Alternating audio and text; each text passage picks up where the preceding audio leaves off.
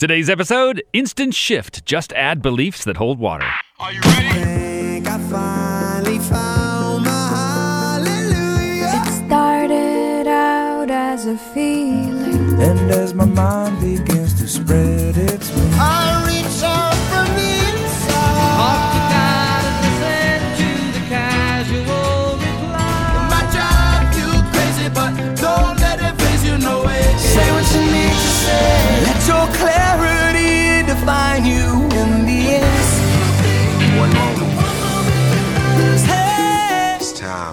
get wise. Welcome to the Belief Game. I'm Jeff Stein. Uh, we call it the Belief Game because it doesn't matter what religion, science, or philosophy you believe. It's what you believe about yourself and your world. It's the story you tell yourself. Uh, one of the fun examples I love is the Belief Game is like trying soup. You know, your friend says to you and says, dude, try this bowl of soup. It's really good. Now stop right there. what do you believe? What are the conclusions, the perceptions, and the judgments that come to your awareness most strongly when a simple thing like offering being offered soup happens? Like you say, wait, wait, wait, this dude likes spicy soups. I'm, I'm, I know it's going to be spicy, so I don't. I, it's going to be too spicy. I don't want that. Or I think this soup has curry, and I love curry, so that's cool. Or uh, looks like this soup has no meat, and that sucks. I'm, I hate that vegan crap. Or uh, oh, geez, this looks like clam chowder. I remember the last time I barfed when I had clam chowder.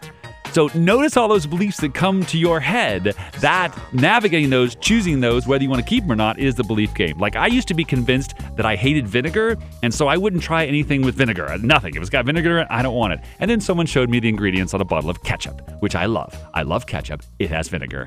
Okay. That's called awareness. That's revelation, man. Because not only did the universe sabotage my efforts to resist my true desires, it gave me the desire I wanted, even in my obstruction. So, playing the belief game is like trying soup. You decide the experience you'll have based on whether you accept your previous conclusions or allow yourself to find the one that leads you to your authentic self. So, today's episode Instant Shift, just add beliefs that hold water. Picture this story. You're in a movie and you happen to be uh, America's favorite kind of citizen, the one who turns off their phone in the theater. Thank you. And when you're leaving the movie, you turn your phone back on and you see that someone has sent you two texts in a row. The first one says, I effing hate you. okay. And the second one says, sorry, wrong number, not you. Now, if you saw that, you'd chuckle. You'd wonder, you know, who hates who, right? Maybe you'd show your date, the, the person who's with you, the text to share the giggle. Like you get a go, look at this, look at this giggle, right? You know, and then you'd go about your evening, right? You'd forget about it. Somebody sent you a wrong text, it's wrong number, it's over. Now, what if you weren't in the movie? So you read the first text the moment it came in, but didn't get the second one right away. So you got the, the first text of, I effing hate you. Where do your emotions go?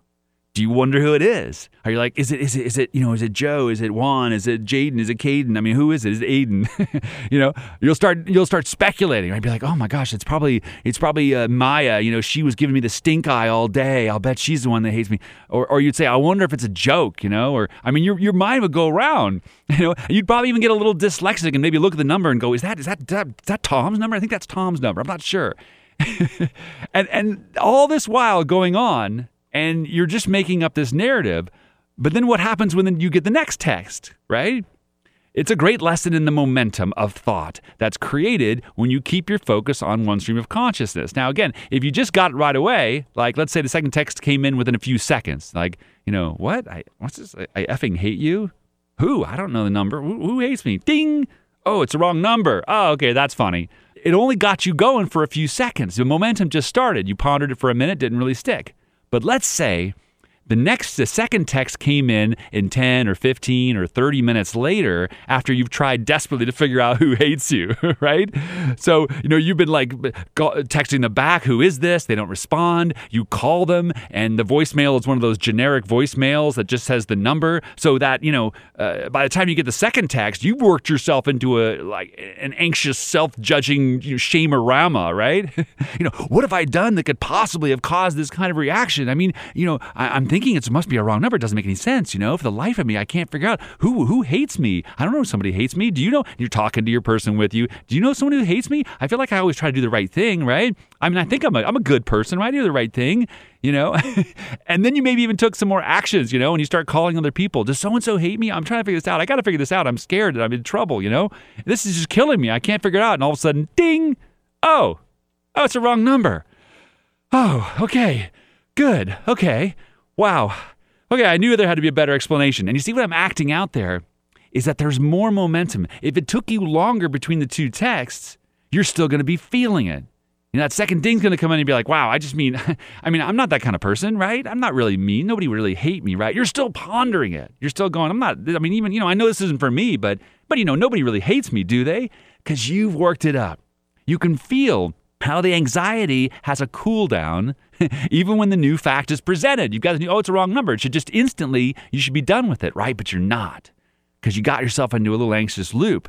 The longer the thought feeling combination is sustained, the greater energy and momentum it gathers. Even from a brain chemistry standpoint, let alone the actual, you know, spiritual consciousness factor, the longer you search your brain for who, you know, might hate you, the more connections of synapses you're making to make that possibility true for you. you know, who hates me? Is it her? Is it him? Is it because I did that? And that momentum just builds and expands. Now, stopped immediately, what happens is what you know many uh, religions refer to as a holy instant. The thought ends, and you move on to other subjects, and that's easy to do, of course, when this when both parts of the text come in instantly. But if you've spent minutes staying with a subject, now the thought becomes you know thought form, and then it becomes the manifestation. You're actually getting a momentum, and if you do it long enough, it becomes a feedback loop. You know, first I was wondering who hates me. Then I started to believe I might be hated. Then I started hating the idea of being hated, which made me focus on being hated, which I hate to do. And now I hate that I'm hating on everything, but I can't stop hating. The hate is just making me hate. right? It's like worry begets worry. I'm worried that I'm worried. Now I worry, I worry more, and now I'm worrying that I'm worried. And that is a feedback loop. And the point is to recognize the nature of thought because it is your awareness which will make you more likely to have more holy instants where you pivot back to your truth rather than growing it into a big boulder of belief rolling down the hill. Catching it early and forgiving yourself if you get it, you know, rolling, that way you can course correct much faster. And awareness is forgiveness, especially in this case. And this is where one of my catchphrases comes in. When the momentum of thought is strong, which is a classic example of that idea that a belief uh, is a thought you've thought a lot, there are three steps to getting out of the way of that boulder of, of anxiety. Uh, make peace, make an effort, or take a nap. And look for inspired actions uh, to take as you take those steps, right? So, make peace means accepting what you're thinking and feeling. Like, wow, I feel scared that someone might hate me. That scares me, being hated. I feel I feel guilty, I feel worried. And again, calling out the feeling moves it from the experiential part of your brain to the observational part. So you're looking at it rather than succumbing to it. You know, make peace, call it what it is. I'm scared someone hates me. That's what it is. I'm, I'm going to make peace with that by calling it. Making an effort means that you feelize your way back up. This is a little trickier, but searching for a thought on the subject or an adjacent subject that feels like relief. Like maybe you could say, um, well, I don't hate anyone, so I'm sure there's an explanation. That feels like relief, feels better. I'm a thoughtful person, uh, so I'm sure this can be cleared up, even if you did have someone that hates you, right? I'm sure this can be cleared up. That's a relief. I'm a, I'm a responsible person, so I'm sure I can make amends for whatever I, I might have done, and I'm sure I will find out who hates me, and then that'll all just make sense. Feels like relief. That's the effort. And again, look for the inspired action. Making this effort is, the, is, is, is really the true mastery you're seeking in all the subjects of your life. Finding relief is the belief game at its heart, but it's also, um, you know, the one that requires the most effort is finding that relief. You have to try. It's not your thought that's most, you know, strong. If you're in, especially if you're in a feedback loop. So it requires the most effort, but it's not hard because once you do it, you will find relief, and that will feel better.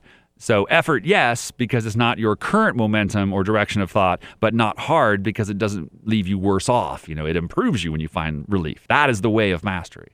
So, the third option is to take a nap. make peace, make an effort, or take a nap. This this might be literal. You, you, taking a nap is a great way to release the feedback loop of anxiety or, depression or fear or whatever. Taking an actual nap is, is good, but this is meant as a metaphor for distract yourself or change the subject. So, make peace, make an effort, take a nap, distract yourself.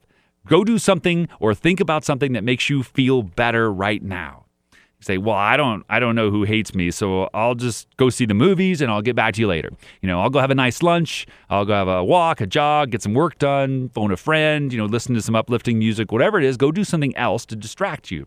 And then later, if you want, when your vibration, your your state of thought and feeling is high and inspired, or at least, you know, contented and soothed, then you can look at the subject uh, that was bothering you, if you like, from that lens, and with the lens of clarity, like you'll have, you'll be better equipped to make peace or, or make the effort. So that's what the nap does. Gets you away so you can get back up, then you can come back to the subject. So here's your homework. Notice how fast or how laborious thoughts shift in your day, all right? When you have a feeling reaction to something, ask yourself something like, can I change this in a holy instant? You know, how strong is this feeling coming in right now? Uh, how much, in other words, how much momentum have I built around this thought, feeling, circumstance? Uh, how much of my brain does it seem like I've wired around that feeling? You know, or or you can say to yourself, "Wow, every time I think about you know the government, I have a strong feeling of rage." So, how long does it take for me to change that feeling, and what does it say about the momentum I've built up on that subject? Or just you know, keep it as simple as every thought comes up, ask yourself, "What is the momentum on that? How strong is that?" You could say, you know, that momentum on that, that, that felt like a, uh, you know, seven on a scale of one to 10. Identify it, be aware of it, and you'll be able to shift it in a holy instant. You'll put some space between you and that thought. I'm Jeff Stein. Thanks for listening. And you can find me at jeffsworld.com, jeffs-world.com. My co conspirators and I help people, companies, and organizations cultivate, sustain, accelerate, and become inspiration in action. We obsess over happiness and love teaching people tricks and cheats so you can live an authentic, fun, purpose driven life in uh, hopefully half the time or effort. Thanks for listening. Please think responsibly. You want answers? I don't know. I'm Embrace it. just asking. Life is choice. The power to create happiness. You can choose to be a victim or anything else you'd like to be. Want to change the world? Don't know how to begin. In this lifetime, you don't have to prove nothing to nobody except yourself. It's the right path. It's a path made of principle that leads to character. You, the people, have the power to make this life free and beautiful, to make this life a wonderful adventure. Come on. Come on. Come on. Hey, come on. Come on. Come on, come on, come on. Come on, come on, come on, come on, come on. Come on, all right, come on.